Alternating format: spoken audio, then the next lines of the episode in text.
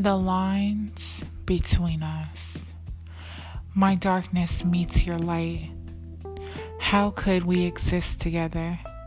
You with freedom within you, and me filled with no space to receive any light or transparency.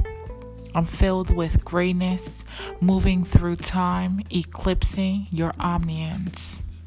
Within you, light shines patterns of difference able to coexist. I envy you. People are impacted by my presence, bringing them down, controlling their desires, will, and mood. I open up. I'm crying. Pouring out the warmth that is hidden within my grimness. In that moment, I am beautiful. It's the cleansing that washes away the absorption of yesterday. I am freed, and now I can join you, shining in transparency and partnering with true light.